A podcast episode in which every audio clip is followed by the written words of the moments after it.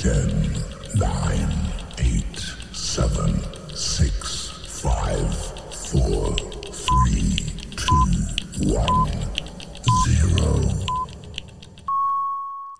Áldás békesség! Kedves hallgatóink, szeretteink, testvéreink és barátaink! A Hazahoztál magyar nyelvű keresztjén missziós podcastünk adását halljátok Augsburgból.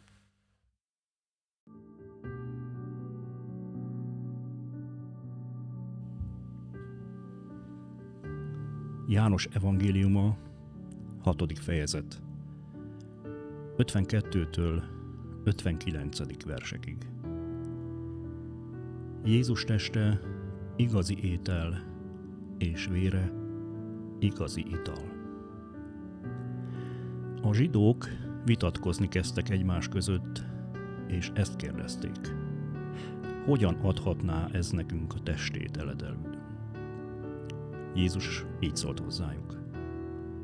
Bizony, bizony, mondom nektek, ha nem eszitek az ember fia testét, és nem isszátok a vérét, nincsen élet ti bennetek. Aki eszi az én testemet, és issza az én véremet, annak örök élete van, és én feltámasztom őt az utolsó napon.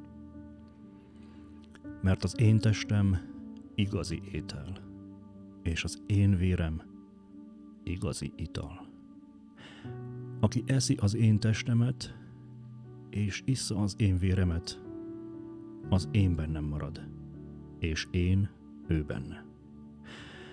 Ahogyan engem az élő atya küldött el, és én az atya által élek, úgy az is, aki engem eszik, élni fog én általam. Ez az a kenyér, amely a mennyből szállt le. Ez nem olyan, mint amilyet atyáitok ettek, és mégis meghaltak. Aki ezt a kenyeret eszi, élni fog örökké. Ezeket a zsinagógában mondta, amikor Kapernaumban tanított.